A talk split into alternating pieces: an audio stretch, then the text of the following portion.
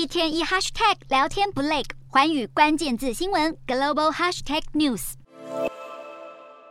美国国务院九月初才同意三批对台军售案，价值十一亿美元。如今美国加速对台军售，再有动作。美国国会众议员夏坡二十二号在推特发文表示，近期他与立场同样挺台的资深议员薛曼共同提案了加速对台军备移转法案。其中包括要求行政部门优先把美国超额防卫物资提供给台湾，并运用特别防卫采购资金提前采买，来缩短最多两年的交货期。还有增列台湾为美军的军备储存地点，以因应中国对台的威胁。夏波表示，入侵之后才递交武器的乌克兰模式，对于防御一座岛屿来说不可行。认为这项法案能够有助于台湾，能够在为时已晚之前就做好准备。无独有偶，密苏里州共和党籍众议员陆克迈尔二十一号在金融服务委员会听证会上质询小摩、摩根大通、美国银行和花旗银行等美国三大金融巨头时，也获得了承诺：如果北京入侵台湾，会遵守美国政府的规范，退出中国市场。